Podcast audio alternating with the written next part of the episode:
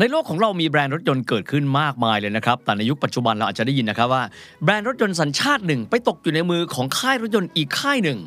เราก็เลยงงนะครับว่าณเวลานี้เนี่ยค่ายรถยนต์ไหนเป็นเจ้าของแบรนด์อะไรบ้าง และวิวัฒนาการทางประวัติศาสตร์ของแบรนด์รถยนต์ต่างๆ รวมถึงอุตสาหกรรมรถยนต์ของแต่ละประเทศเนี่ยวิวัฒนาการไปอย่างไรกันบ้าง โดยเฉพาะอย่างยิ่งครับในเวลานี้ก็มีผู้เล่นหน้าใหม่ ซึ่งเป็นรายยักษ์เลยนะครับ นั่นก็คือค่ายจีนด้วยนะครับ เมื่อเข้ามาใน frame แล้วมาแข่งขันกันกับแบรนด์รถยนต์ค่ายหลักๆ เช่นสหรัฐอเมริกา เยอรมัน ญี่ปุ่นแล้ว ภูมิทัศน์ในเรื่องของแบรนด์ยานยนต์โลกนั้น ตอนนี้ใครเป็นเจ้าของแบรนด์อะไร เดี๋ยววันนี้ครับ World History จะมาไล่เลียงวิวัฒนาการของบริษัทรถยนต์ แบรนด์ยานยนต์ต่างๆ เราจะได้เข้าใจนะครับว่า ณเวลานี้ภูมิทัศน์เรื่องแบรนด์นั้นเป็นอย่างไรไปแล้วนะครับ The Standard Podcast. Eye opening for your ears. World History ประวัติศาสตร์ว่าในเรื่องความมั่งคั่ง และเบื้องลึกเบื้องหลังในแวดวงเศรษฐกิจ การลงทุน ให้รู้ลึก รู้รอบ เข้าใจไปกว่าที่เคยเข้าใจมาก่อน สวัสดีครับ ผมวิทย์ สิทธิเวคิน และนี่คือ World History Podcast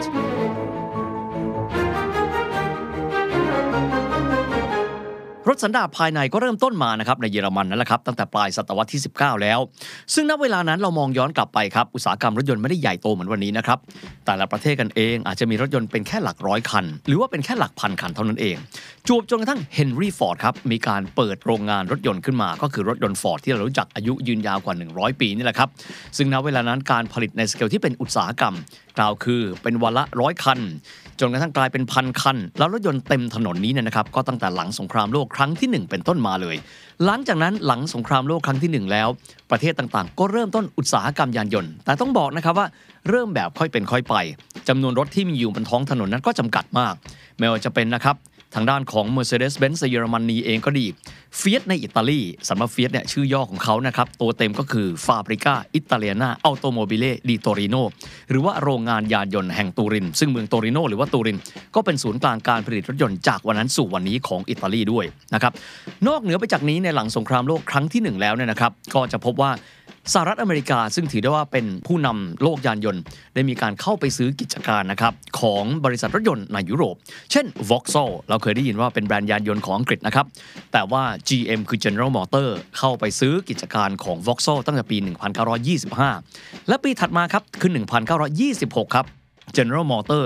ก็เดินหน้าในการลงทุนเข้าไปซื้อโรงงานของรถยนต์ยี่ห้อ Opel ซึ่งก็เป็นของเยอรมันนะครับ จากเมืองรุสเซลไฮม์แล้วก็กลายเป็นโรงงานของ General Motor ซึ่งปักหลักอยู่ที่เยอรมันด้วย แต่ไม่แค่นั้นครับ General Motor ยักษ์ใหญ่ยานยนต์โลกจนกระทั่งวันนี้เลย เข้าไปซื้อกิจการรถยนต์แห่งชาติของออสเตรเลีย ก็คือยี่ห้อโฮเดนตั้งแต่ปี 1931 ดังนั้นมีความหมายนะครับว่าการเข้าไปเทคโอเวอร์แบรนด์รถยนต์ของประเทศต่างๆ โดยบริษัทต่างชาตินั้นเกิดขึ้นมายาวนานกันแล้ว ยุคระหว่างสงครามโลกครั้งที่ 1 กับครั้งที่2นะครับถึงแม้ว่าจะเริ่มต้นอุตสาหกรรมไปได้ดี แต่จำนวนรถยนต์บนท้องถนนถือว่าค่อนข้างจำกัดครับ จุดพลิกผันสำคัญเลยที่ทำให้อุตสาหกรรมยานยนต์โลกนั้นเติบโตขึ้นนะครับก็คือหลังสงครามโลกครั้งที่2นะครับอุตสาหกรรมทันสมัยมากขึ้น โลกไม่ได้มีสงครามมากเท่ากันกับสเกลก่อนหน้านั้นแล้วนะครับ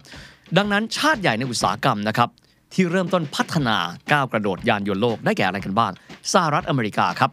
พัฒนาอุตสาหกรรมยานยนต์ต่อเนื่องเลย Ford General Motor Chrysler และอีกหลากหลายแบรนด์ด้วยกัน ในขณะที่ชาติที่พ่ายแพ้สงครามโลกนะครับอย่างเช่นเยอรมันเอง มีการพัฒนาอุตสาหกรรมยานยนต์อย่างก้าวกระโดดเลย นอกจาก Mercedes-Benz นะครับก็ยังมีทางด้านของ Volkswagen Group แล้วก็ยังมี BMW ที่เติบโตขึ้นด้วย ในขณะที่ญี่ปุ่นเองนะครับถือเป็นประเทศที่พ่ายสงคราม แต่อุตสาหกรรมยานยนต์ของเขาก้าวกระโดดไปมากนะครับคงจะนับแบรนด์ไม่ทั่วเลย ก็คือแบรนด์ดัง ๆ ของญี่ปุ่น ในขณะที่หลายประเทศเองนะครับก็เริ่มต้นคิดเหมือนกันว่า เราเองก็อยากจะมีรถยนต์ประจำชาติ ไปดูที่สเปนกันบ้างครับปี1950 นะครับ มีการพัฒนาบริษัทยานยนต์ที่มีชื่อว่า Seat โดยตั้งแต่ปี 1950 แล้วก็ยืนยงมาอีก 36 ปี ต่อมาเลยก็คือสเกอร์ดาเป็นรถยนต์ของเช็กโกสโลวาเกีย นอกจากนี้เองนะครับเกาหลีใต้ครับเป็นประเทศที่บอกว่าเราต้องการจะเติบโตโดยที่เราไม่พึ่งพาญี่ปุ่น ดังนั้นเกาหลีใต้เองนะครับภายใต้ประธานาธิบดีพักชองฮี จึงได้มีการขยายการลงทุน แล้วก็เริ่มต้นสร้างอุตสาหกรรมยานยนต์ อุตสาหกรรมที่เกิดขึ้นในเวลานั้นเราคงได้ยินนะครับแบรนด์รถยนต์เกาหลีใต้ฮยอนไดซันยองเกียแดวู เป็นต้น ในขณะที่อดีตนะครับมหาอำนาจเดิมอย่างสหราชอาณาจักร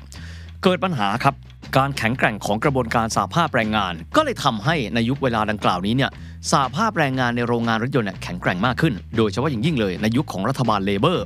ก็คือแฮร์โรวิลสันส่งผลทำให้อุตสาหกรรมของอังกฤษนะครับหลาย ๆ อุตสาหกรรมรวมถึงอุตสาหกรรมยานยนต์เนี่ย มีต้นทุนค่าแรงที่สูงลิ่ว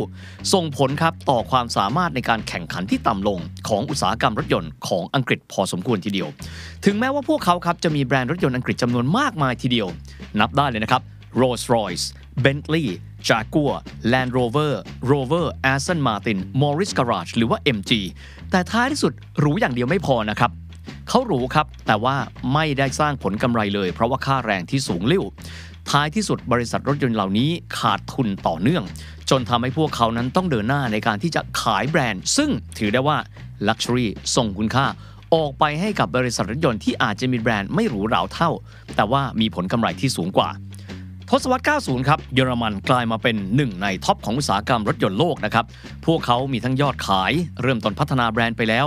พวกเขามีกำไรด้วย ในยุคนั้นครับ เขาต้องการที่จะเป็นผู้เล่นระดับโลก global players นอกจากนี้ครับในทศวรรษ 90 เราจะได้ยินคำนี้ซึ่งเป็นเทรนด์เลย mergers and acquisition ก็คือการควบรวมกิจการและการเข้าซื้อกิจการทำให้บริษัทรถยนต์เยอรมันหลายแห่งครับ เดินหน้าในการช้อปปิ้งแบรนด์หลาย ๆ แบรนด์ ที่แบรนด์มีคุณค่า แต่บริษัทนั้นไม่สามารถที่จะเดินหน้าได้ เพราะว่าประสบกับภาวะขาดทุน โดยเอาแบรนด์ใหม่ ๆ เหล่านี้เข้าไปในเครือการบริหารของตัวเองไปดูกันที่ Volkswagen ครับ ยานยนต์ยักษ์ใหญ่นะครับ จากเมือง Wolfsburg นะครับ ได้ซื้อกิจการของรถยนต์ SEAT จากสเปนในปี 1986 ก็คือแบรนด์นั้นเนี่ยมีอายุได้ 36 ปี ก็ขายให้กับทาง Volkswagen เพื่อที่ทางด้านของยานยนต์เยอรมันจะได้ขยายกิจการของเขาในตลาดสเปนสโกด้าเองซึ่งถือว่าเป็นรถยนต์นะครับ สัญชาติเช็กโกสโลวาเกียในเวลานั้น ประเทศเขายังไม่ได้แยกเป็นเช็กกับสโลวักนะครับทางด้าน Volkswagen ก็เดินหน้าเข้าไปซื้อกิจการในปี 1991 นะครับ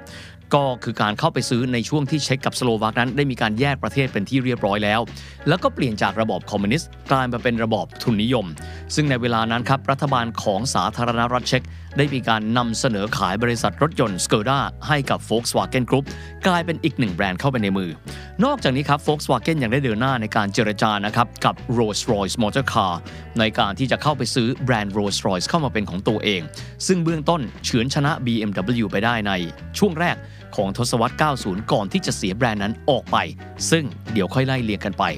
นอกเหนือไปจากนี้ยังเดินหน้าเข้าซื้ออีกหนึ่งแบรนด์สุดหรูเลยของอังกฤษและนั่นก็คือ Bentley เข้าไปครอง แต่ไม่ลืมนะครับว่า Volkswagen Group เขายังมีผลิตภัณฑ์หลักอีกหนึ่งตัว และนั่นก็คือ Porsche ครับรถยนต์สปอร์ตจากเมืองสตุตการ์ตนะครับแห่งแคว้นบาเดนวิ r เทมเบิร์กดังนั้นเขาก็เลยกลายเป็นหนึ่งในยักษ์ใหญ่ยานยนต์โลก ที่มีแบรนด์จำนวนมากมายอยู่ในมือของพวกเขา BMW ครับภายใต้การบริหารงานของประธานในเวลานั้นคือแบรนด์ Peaches Reader เห็นความอ่อนแอของอุตสาหกรรมรถยนต์อังกฤษครับ จึงได้มีการตัดสินใจซื้อแบรนด์รถยนต์ Land Rover Rover Morris Garage หรือว่า MG แล้วก็ Mini ที่หลายคนรู้จักในนามของ Austin Mini นั่นแหละครับ และนอกเหนือไปจากนี้ยังสามารถที่จะใช้วิธีการในการได้มา ซึ่งการเป็นเจ้าของแบรนด์ Rolls-Royce ที่ใช้บนรถยนต์เหนือ Volkswagen ไปได้ จนในที่สุด ทศวรรษที่ 90 BMW จึงมีแบรนด์อยู่ในมือหลากหลายแบรนด์ด้วยกัน BMW Land Rover Rover MG Mini และ Rolls-Royce Mercedes-Benz ครับ ภายใต้ชื่อของบริษัทเดิมก็คือ Daimler-Benz ภายใต้ CEO ที่มีชื่อว่า Jürgen Trem หันไปทางสหรัฐอเมริกา แล้วมองว่าบริษัทเองต้องการขยายตัวครับ จึงได้มีการพูดคุยกับทางด้านของ Chrysler ในสหรัฐอเมริกา แล้วก็ลงทุนร่วมกัน เป็นการ merge คู่กันควบรวม โดยที่ก็เรียกกันว่า merger of equals กล่าวคือถือหุ้นบริษัทใหม่ที่มีชื่อว่า Daimler Chrysler AG AG ก็คือ Aktien Gesellschaft แปลว่าบริษัทมหาชนพูดง่ายบริษัทที่ระดมทุนในตลาดหลักทรัพย์นั่นแหละครับสำหรับในครั้งนั้น Merger of Equals ก็เลยทำให้ Mercedes-Benz นั้น มีรถอยู่ในมือก็เหมือนกันกับ Chrysler แหละครับ ต่างฝ่ายต่างก็เป็นเจ้าของซึ่งกันและกัน หลายคนตั้งคำถามครับทำไมจึงเป็น Daimler Chrysler ทำไมจึงไม่เป็น Benz Chrysler เพราะว่าแบรนด์ Mercedes-Benz นะครับประกอบไปด้วยคน 2 คนครับก็คือ Carl Benz และ Gottlieb Daimler ก็ว่ากันว่าชื่อของคำว่า Benz นั้นถูกนำไปใช้บนรถเป็นที่เรียบร้อยไปแล้วคือ Mercedes-Benz ในขณะที่ Daimler นั้นอาจจะไม่ได้ถูกใช้เยอะและบ่อยนัก จึงนำเอานามสกุลของ Gottlieb Daimler นี้ เอามาเป็นส่วนหนึ่งของบริษัทที่มีการควบรวมกันก็คือ Daimler Chrysler Aktiengesellschaft ในทศวรรษที่ 90 นั่นแหละครับ หันไปมองทางด้านยานยนต์ญี่ปุ่นกันบ้างครับ ในกลางทศวรรษ 90 นี้เนี่ย ถือว่าเศรษฐกิจญี่ปุ่นนั้นได้รับผลกระทบค่อนข้างเยอะเลยนะครับ จาก Plaza Accord คือกรณีที่สหรัฐอเมริกามีการลดค่าเงิน US ดอลลาร์ทำให้เศรษฐกิจญี่ปุ่นนั้นน่ะสูญเสียความสามารถในการส่งออก เพราะว่าค่าเงินเยนนั้นแข็งค่าขึ้นเมื่อเทียบกันกับ US ดอลลาร์ในที่สุดแล้วอุตสาหกรรมญี่ปุ่นเจอกับปัญหาค่อนข้างเยอะ จนกระทั่ง BOJ หรือว่าธนาคารกลางของญี่ปุ่น มีการอัดฉีดสภาพคล่องเข้าสู่ระบบเป็นจำนวนมาก ซึ่งนำไปสู่การที่บริษัทญี่ปุ่นหลายบริษัทเลยครับ ได้กำไรมาจากการที่ลงทุนในหลักทรัพย์ พูดง่ายๆได้มาจาก capital gain ทำให้หลายบริษัทนั้น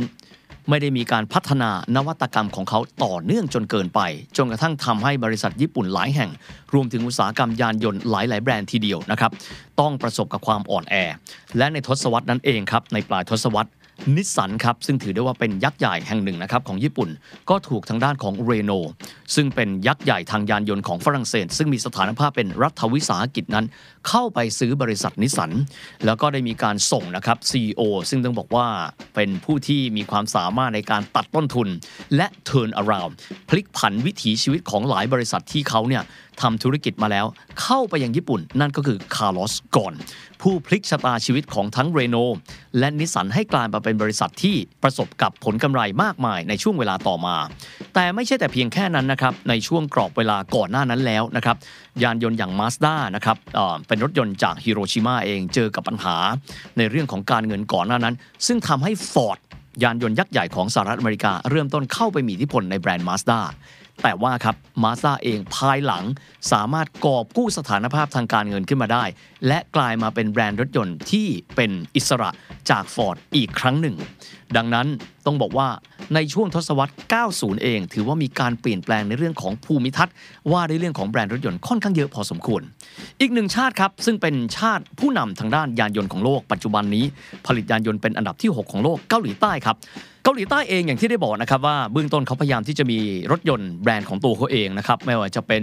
Hyundai d a w o ซันยองแล้วก็เกียร์แต่ในที่สุดเศรษฐกิจตกต่ำครับในปี 2540 นะครับ ก็คือปีเดียวกันกับที่เราเจอต้มยำกุ้งคือปี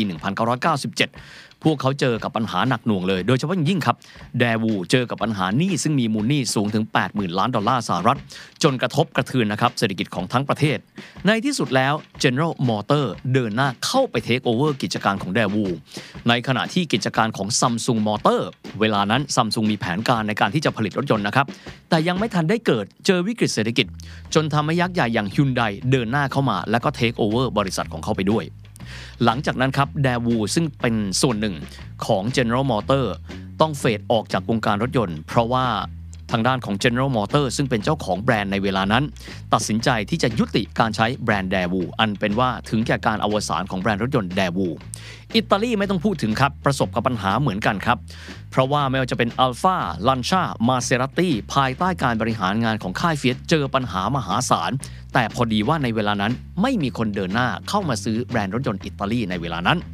วอลโวเองครับ ยักษ์ใหญ่ยานยนต์ของทางสวีเดนเจอปัญหาทางการเงิน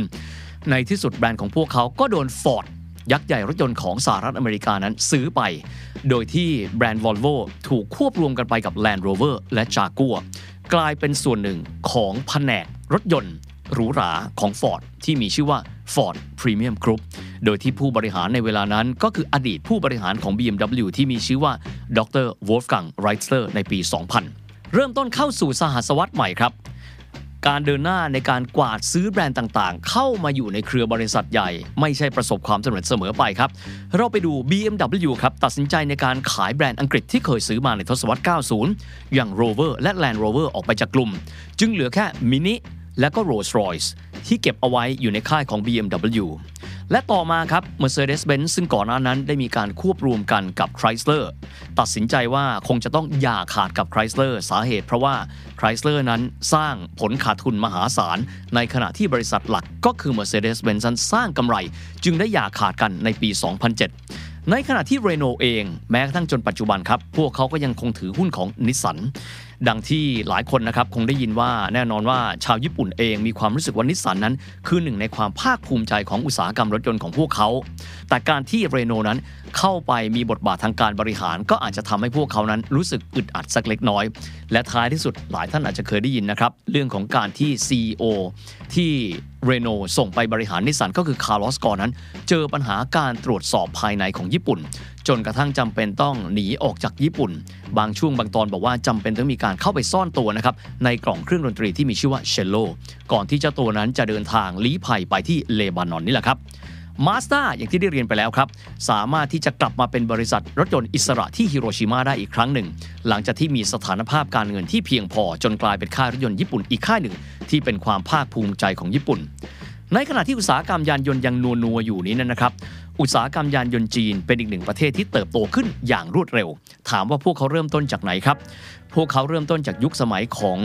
ผู้นำรุ่นที่ 2 คือเติ้งเสี่ยวผิง ที่มีการเดินหน้าในการดึงดูดเม็ดเงินการลงทุนอุตสาหกรรมใหญ่จากต่างประเทศ โดยเฉพาะยิ่งเลยนะครับ เม็ดเงินการลงทุนจาก Volkswagen Group ที่ไปเติบโตอย่างใหญ่โตในจีน แล้วก็ยังมีโตโยต้าอีก ทางจีนเองได้มีการเรียนรู้เทคโนโลยีต่างๆนะครับจากทั้งตะวันตกเยอรมันก็ดี จากทั้งญี่ปุ่น ในการพัฒนาเป็นพื้นฐานอุตสาหกรรมยานยนต์ของพวกเขาในวันนี้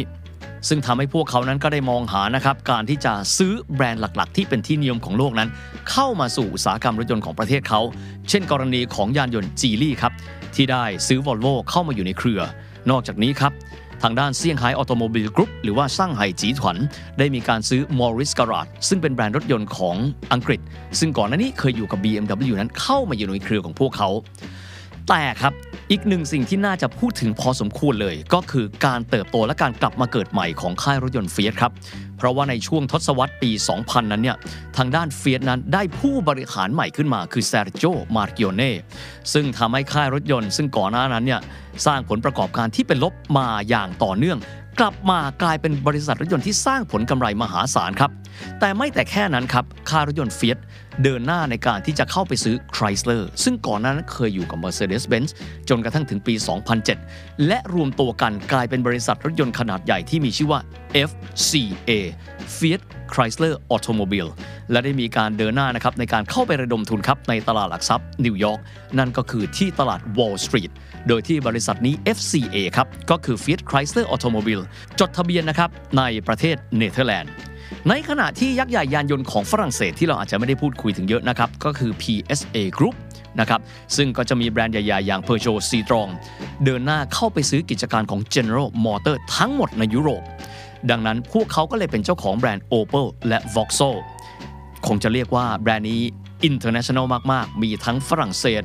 มีทั้งอังกฤษ มีทั้งเยอรมันก็ว่าได้ และในปีที่แล้วครับ ยักษ์ใหญ่อิตาเลียนอย่าง FCA